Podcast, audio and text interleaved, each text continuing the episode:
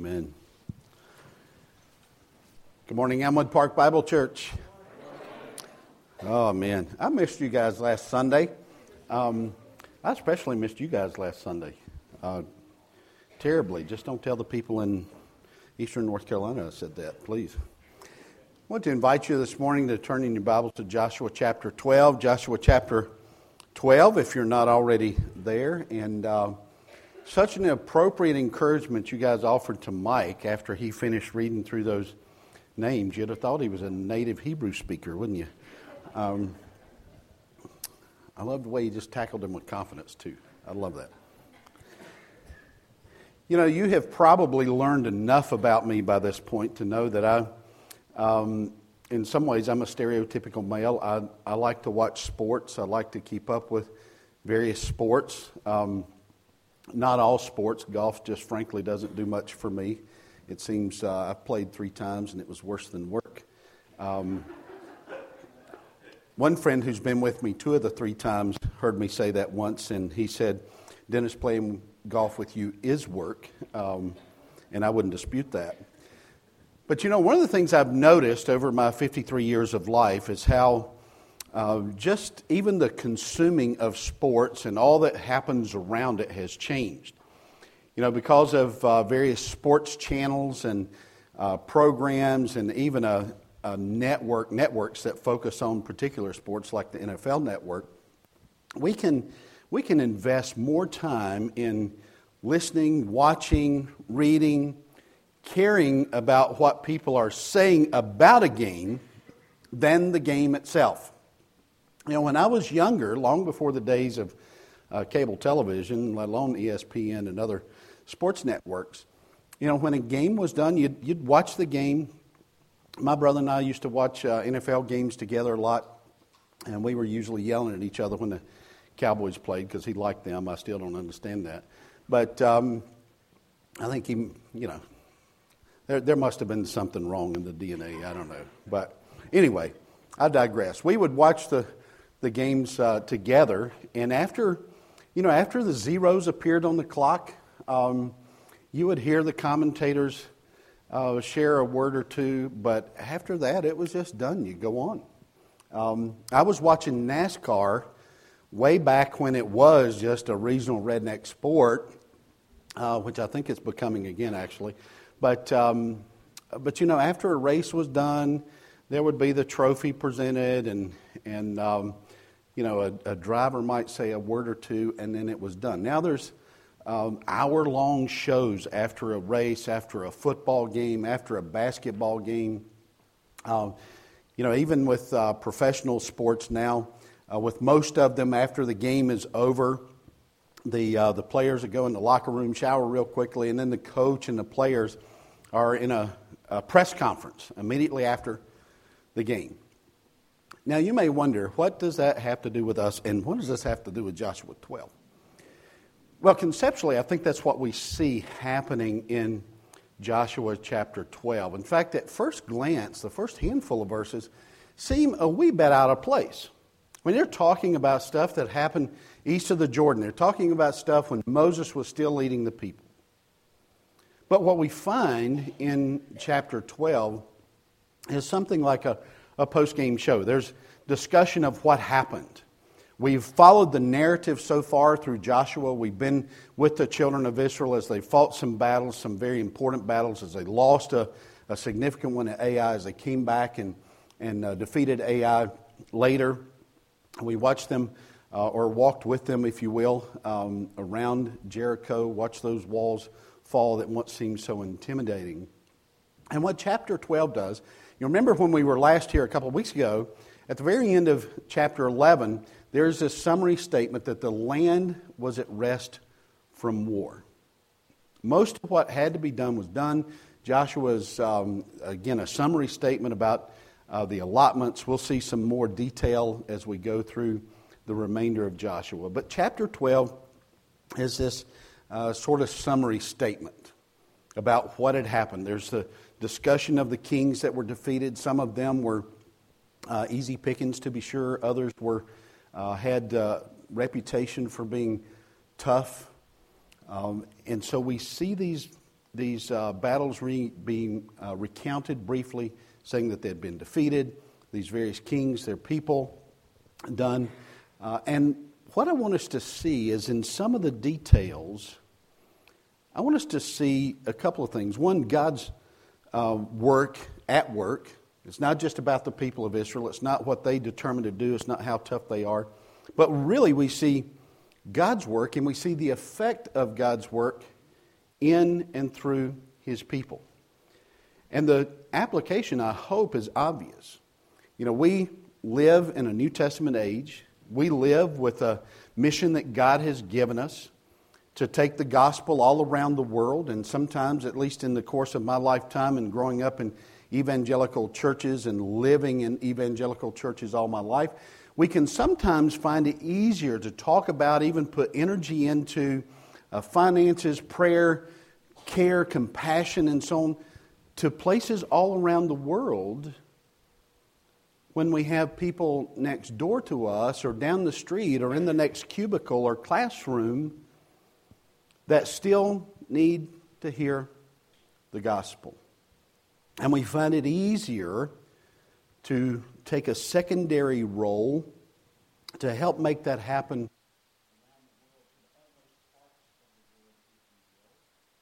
Rather than closest to us. I think the batteries just died in my, um, my pack here. But, um, so I'll just use this one. So the point is, and I hope that we can see, is that as God is continuing to work through his people in this New Testament age, in this time when we have this great commission before us, to see all the peoples of the world hear and respond to the good news of Jesus, to see people from every tribe, tongue, people, and nation not only hear the gospel, not only respond in faith, but also to grow in Christ likeness. That is the basic uh, command of the Great Commission to make disciples. What I hope we can see is the value and benefit from pursuing that and also the glory that comes to our Lord. With that said, I want to call your attention to three characteristics of God's work and their effect. Notice first that God's faithfulness is recalled by remembering the past. God's faithfulness is recalled by remembering the past.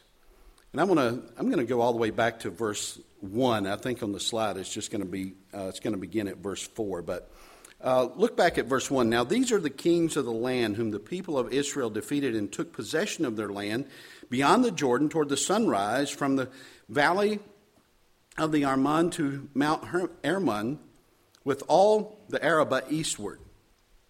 Sihon, king of the Amorites, who lived at Heshbon and ruled over Aroer, which is on the edge of the valley of Arnon, and from the middle of the valley as far as the river Jabbok, the boundary of the Ammonites. That is half of Gilead. And the Arabah to the sea of Chinnereth, east and in the direction of Beth Jeshimoth. Maybe I should have Mike come back up here and help me. To the sea of the Arabah, to the salt sea, southward to the foot of the slopes of Pisgah. And Og, king of Bashan, one of the remnant of Rephaim, who lived at Asheroth and Edrei, and ruled over Mount Hermon and Salecah and all Bashan to the boundary of the, the Geshurites and the Maacathites, and over, the, over half of the Gilead to the boundary of Sihon, king of Heshbon, Moses, verse 6, the servant of the Lord, and the people of Israel defeated them. And Moses, the servant of the Lord, gave their land for a possession to the Reubenites and the Gadites and the half tribe of Manasseh. Again, in some ways, these six verses seem a little strange here because they refer to events and battles that took place while the children of Israel were still east of the Jordan. In fact, these are battles that took place before we see Joshua assume leadership of the people. So we may ask ourselves, why does this fit here? Why does this make sense? Why did the Holy Spirit prompt Joshua to record these events in summary fashion? Well, again, I am convinced it is because when we remember the past, we don't just remember past events as God's people. It is a way for us to recall, to remember, to be reminded of God's faithfulness. And as these kings and nations that were defeated are mentioned here and listed here, that were defeated and, and the, the land given to those two and a half tribes, it is a reminder to us of God's faithfulness, not just to this generation, but remember that all of what we see in Joshua is an expression of God's faithfulness to his people all the way back to the time of Abraham. When God first said to Abraham, I will give you this land, I will give your descendants this land, and through your descendants, the whole world, all the peoples of the world will be blessed. What may appear to be simply a laundry list of accomplishments is, in fact, a recollection of the faithfulness of God.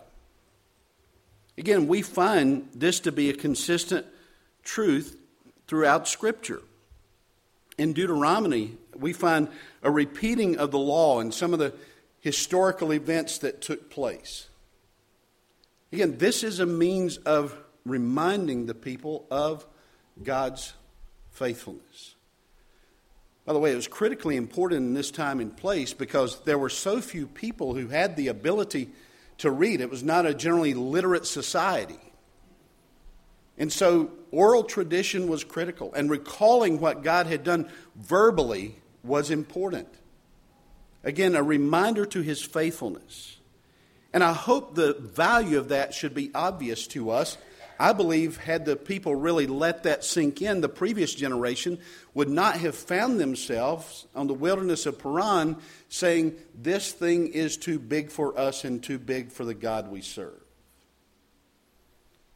Friends, when we recall the faithfulness of God, we are not just glorifying his character, although there's certainly value in that, but we are being reminded consistently of his constant faithfulness. Frankly, it's one of the reasons Jesus said to us, Do this in remembrance of me. Lest we find ourselves beginning to think that all of the Christian walk is on us, lest we begin to think that the challenges that, before, that are before us must be met by our power and energy and insight and intellect when we recall the past and recall God's faithfulness, we are reminded that whatever the challenge is before us, He is equal to it, and by His grace and mercy and power, He will make us equal to that as well. God's faithfulness is recalled by remembering the past. You know, we understand this again as Americans, we, later this month, we'll celebrate Memorial Day. It is a way as a people to be reminded constantly of those who have made sacrifices in the past, the ultimate sacrifice of their own life, not just for the protection of those who currently live, but for the protection of the values that were at the foundation of our nation. Again, we understand that culturally. And it is critical for us, again, as New Testament believers, to constantly be reminded of God's faithfulness.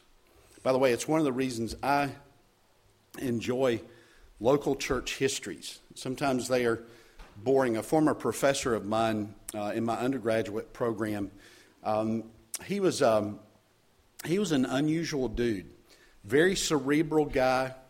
Um, the one class I had with him, he was my academic advisor, but the one class I had with him, his lectures honestly were drier than toast in the desert. Or maybe a, a more apt uh, example would be drier than beef jerky. But like beef jerky, it's good protein. It was good to be reminded of God's faithfulness to his people throughout church history and throughout uh, the time of the Christian faith in our own American culture. and local church histories. The church I served, I think I've, I'm sure I've mentioned this from the pulpit. I know I've mentioned it in individual conversations. The church I served in North Carolina before I moved to Arizona is older than the United States. It was started in 1770. And this professor of mine had written a history of that, that church, what happened in those early days. And I was astonished as I read it. I'd never heard any of the people in the congregation talk about this, but as I read Dr. Taylor's history of Cashie Baptist Church, I read of how the man who planted, to use contemporary language, that church was shot by a man because he baptized that man's wife as a believer by immersion. And she had been raised Anglican, as many in that part of North Carolina was in the 18th century. And because she professed faith. This church planter, Elder Jeremiah Dargan, baptized her as a believer, and her husband was, was um, angry over that, thought it unnecessary, etc. So on. And he shot Dargan. Didn't kill him, but he shot him. And I found myself reading that not only astonished by the fact that it's only been a little over 200 years that we did not have religious freedom in those earliest of colonies, and certainly not in this part of what became America. But frankly, it's something that we often just simply have given away. We, we don't pursue with passion biblical doctrinal truth. And as I read that, I was reminded and encouraged that, hey, the battle is still real. It's a spiritual battle, as we've seen before. But recalling God's faithfulness is a reminder to us that no matter how difficult it may seem, no matter how overwhelming the culture around us might seem, God has proven himself faithful time and again, and there's no reason for us to believe that He will not be faithful also tomorrow. God's faithfulness is recalled by remembering the past. Notice also that God's abundant blessing is experienced by walking in His promises. Now, I'm not going to read those list of names from uh, verses 7 down through uh, 23. But again, I want you to understand it's more than a laundry list of names and places. They represent a spiritual reality that these children of Israel are possessing something so much more than property, so much more than land for them to, for their families to grow, for them to, to uh, uh, pursue their living with livestock or with grain. No, what they are possessing is the promise of God. They are possessing the promise, again, that was given all the way back to Abraham. They are possessing the, the promise that the previous generation, their own parents, said, We are not willing to take. They are possessing the promise of God. It's not about the land, it is about the deepening relationship between God and His people. I think one of the most striking examples of experiencing the the blessing uh, or experiencing the promises as we walk in God's blessing is Jesus' rebuke and promise to those in the church at Sardis in Revelation 3. He says that they have a reputation for being alive when in fact they were spiritually dead. And yet he says in verse 4 of Revelation 3 Yet you have still a few names in Sardis, people who have not soiled their garments. And they will walk with me in white, for they are worthy. The one who the one who conquers will be clothed thus in white garments, and I will never blot out his name out of the book of life. I will confess his name before my Father and before his angels. Walking in his promises are where we experience God's abundant blessing. It's not just kind of sitting around and, and uh, living life, really pursuing our own wishes, wants, and desires. but pursuing God's mission, living according to His blessing, walking in His promises, trusting that when He says, I am enough, He is enough, trusting that when He calls, that He will enable us. Again, going back a previous generation, Moses had experienced this. Remember when God first called him at the burning bush, Moses had all sorts of protests. I'm not good enough speaker. They're not going to believe me. How, how do they know I'm credible? All sorts of excuses. But by being obedient and responding and walking in God's promises, even though it was challenging along the way, remember, Moses got to see the most tremendous blessing of the Lord, not only the release of his people from Egypt, but them being given great wealth and being told, get out of here. We experience his abundant blessing by walking in his promises. My dear friends, we sang earlier about the, the victory that is in Christ. And one of the things that has troubled me in 23 years of ministry is to see so many people who claim the name of Christ and yet live a defeated life. You know, Jesus did not say, I have come so that you might be miserable. Now, let us be sober about this reality. Jesus did say, The world hated me, they'll hate you.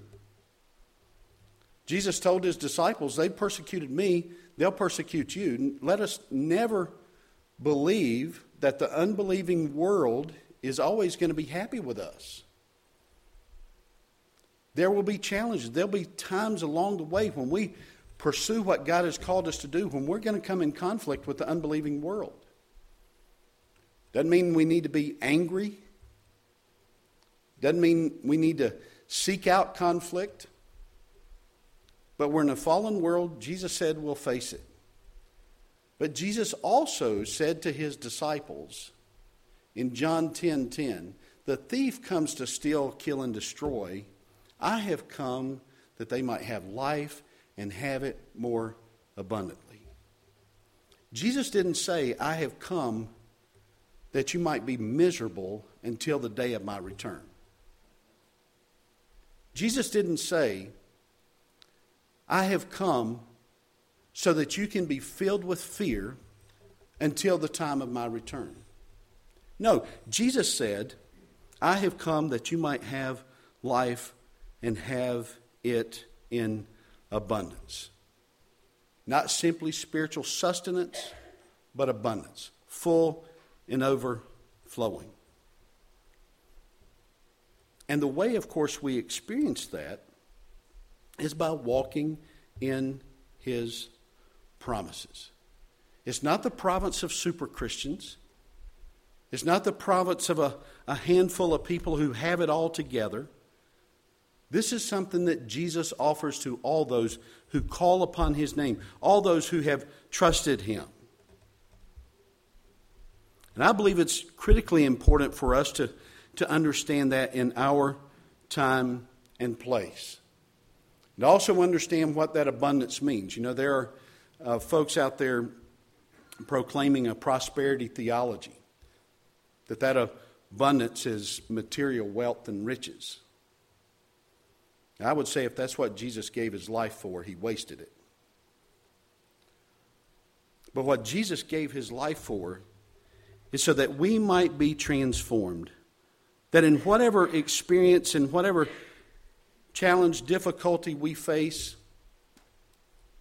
whether it be in our personal lives or even on mission for Christ, that we can live with victory because of his promises.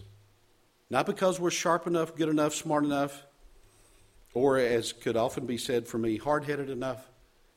It is because of his promises, his faithfulness, his determination. And we experience that by walking in his promises. Notice finally that God's mercy gives us new opportunity to obey. God's mercy gives us new opportunity to obey. In verse 9, these are some names that are in that long list of 31 kings. The king of Jericho, one. The king of Ai, which is beside Bethel, one. Skip down to verse 14. The king of Hormah, one. The king of Arad, one. By the way, in case you're wondering why that one is listed after each one, I've described those as, uh, as verbal tally marks. You know, if you're ever counting something and using tally marks, you put the stroke and, you know, the five goes sideways. It's an easy way to summarize. And as these names are listed, and I would, I would call them verbal tally marks as they talk about the kings.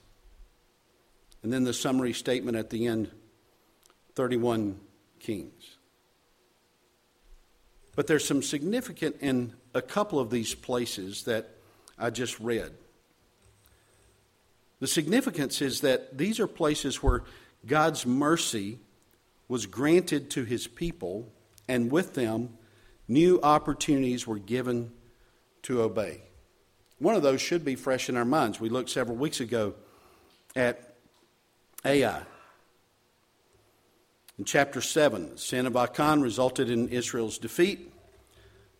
Because of God's mercy, they go back and they conquer that city. Again, not because they're suddenly better, you know, the sin was dealt with, God's promise was still real. The whole people weren't going to suffer. His faithfulness to Abraham and his descendants wasn't going to end because of the sin of one man. And so they go back and they experience God's mercy and victory over this king. But Hormah is a place that may not be quite as familiar in our minds. It's a place that was synonymous with widespread rebellion, rebellion rather, of God's people. I mentioned it briefly a moment ago in Numbers 13 and 14. It was there on the wilderness of Paran that God gave the children of Israel the opportunity to take possession of the promised land, and they rebelled and refused to go in, thinking it was too tough. The giants are too big, the cities are too fortified, there's no way we can do this. And they even said, hey, let's chunk Moses and have somebody lead us back to Egypt. Let's go back to that place we cried to get out of. But there we see in Numbers 13 and 14, if you haven't read it lately, I would encourage you maybe this afternoon or sometime this week to go back and read the account. And there, after the rebellion of God's people, we see the sudden death of God's judgment on those 10 spies that prompted the people to return tried to encourage them to, to go back. We're successful, at least, in telling, um, and, and the people coming together and saying, no, we're not going to do this. We're not even going to try it.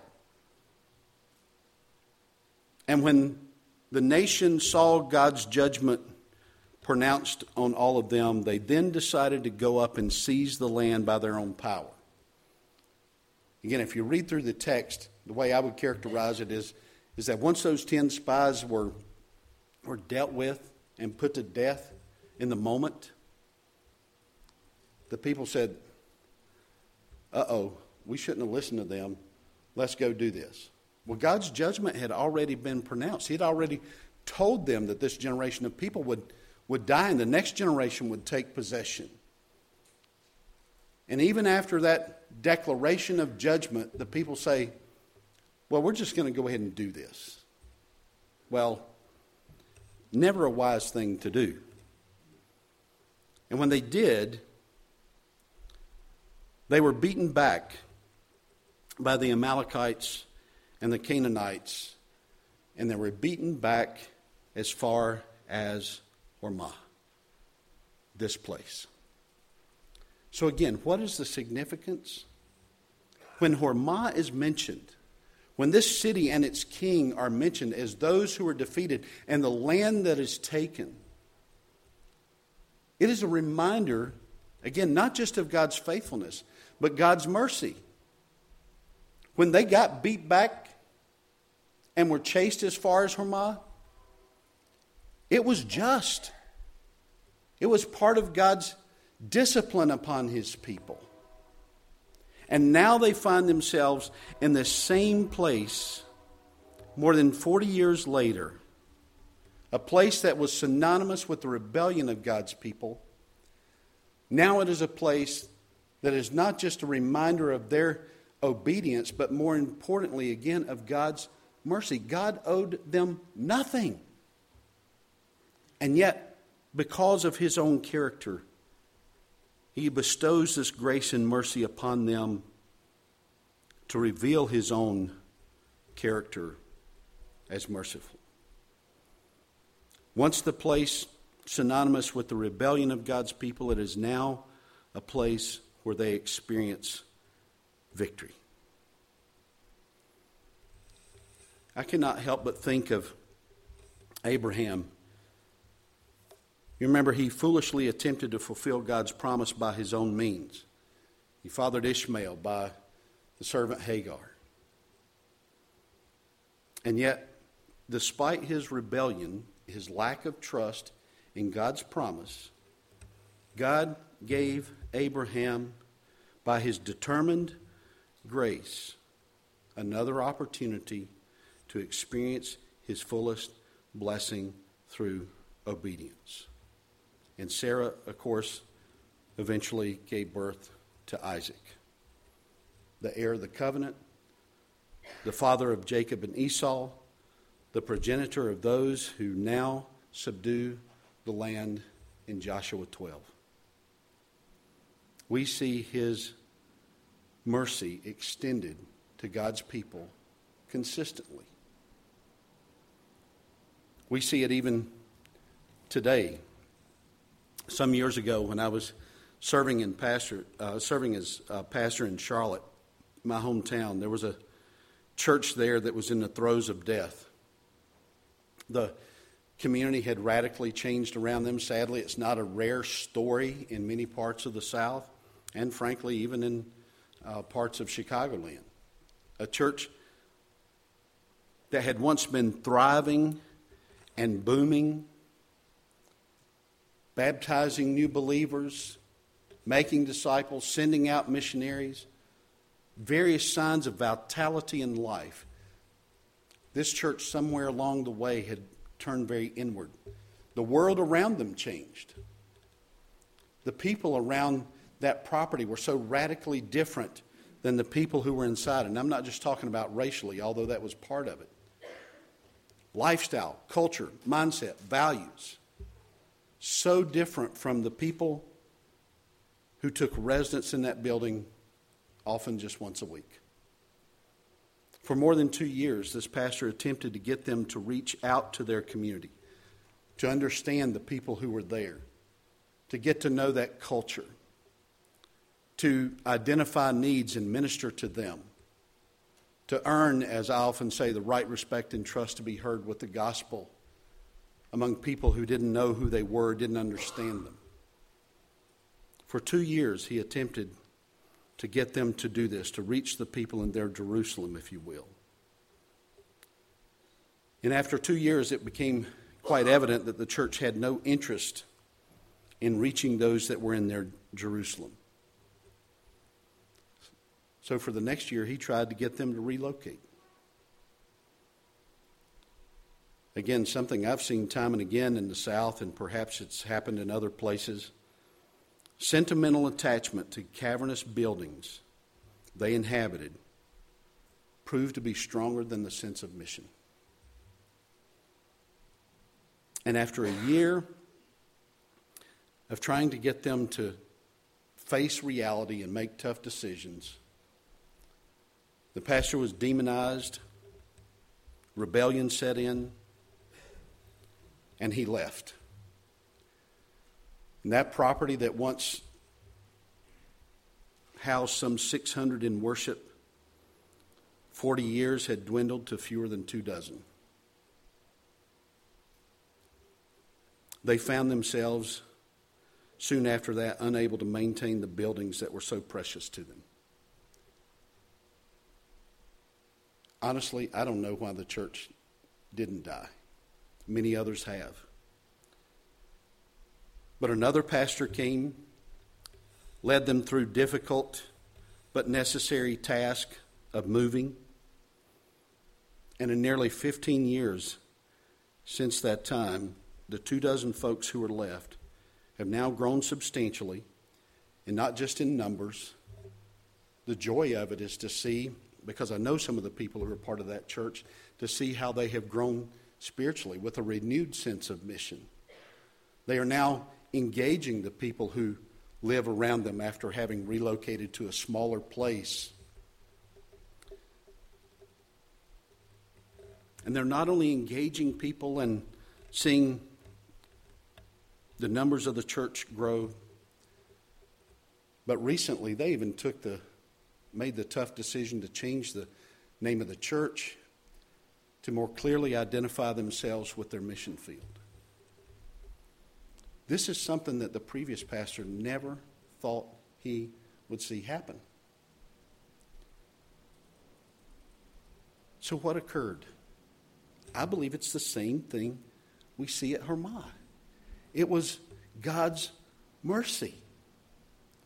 Again, the people had been in rebellion. They had said, frankly, we don't care about the people outside our door. We don't care if they are bound for hell. We don't care. We care about ourselves more than we care about those who face an eternity separated from Christ. Honestly, I think God would have been justified to plenty to say, Your day is done. And again, countless churches face that. There are churches throughout our nation today, likely a thousand of them statistically, who will come to that conclusion today. And yet, in this instance, and praise God, in many more, His mercy will be extended. Not just so that they might hang on, but so that there might be new opportunity to obey, to pursue that mission that is before them, to pursue the great commission that Jesus has left us all. It is God's mercy providing a new opportunity to obey. So, where does this bring us? I want to call your attention quickly to the bottom line. As we recall God's faithfulness, we recall his character, and as a result, it brings to us confidence to trust Him. To know that when He calls, even when the walls seem big and the giants seem too strong, His faithfulness brings confidence to us to trust Him. Trusting Him is also the way we experience His blessings. Again, even when the challenge seems tough, even when it seems to be something beyond us. Trusting Him and walking forward in obedience is the way we see His abundant blessing. And then finally, God's goodness calls us to trust Him more deeply. It's not just about us, not just about what we get, not just about how wonderful it makes us feel, but rather His goodness calls us to trust Him more deeply. Will you bow your heads with me this morning?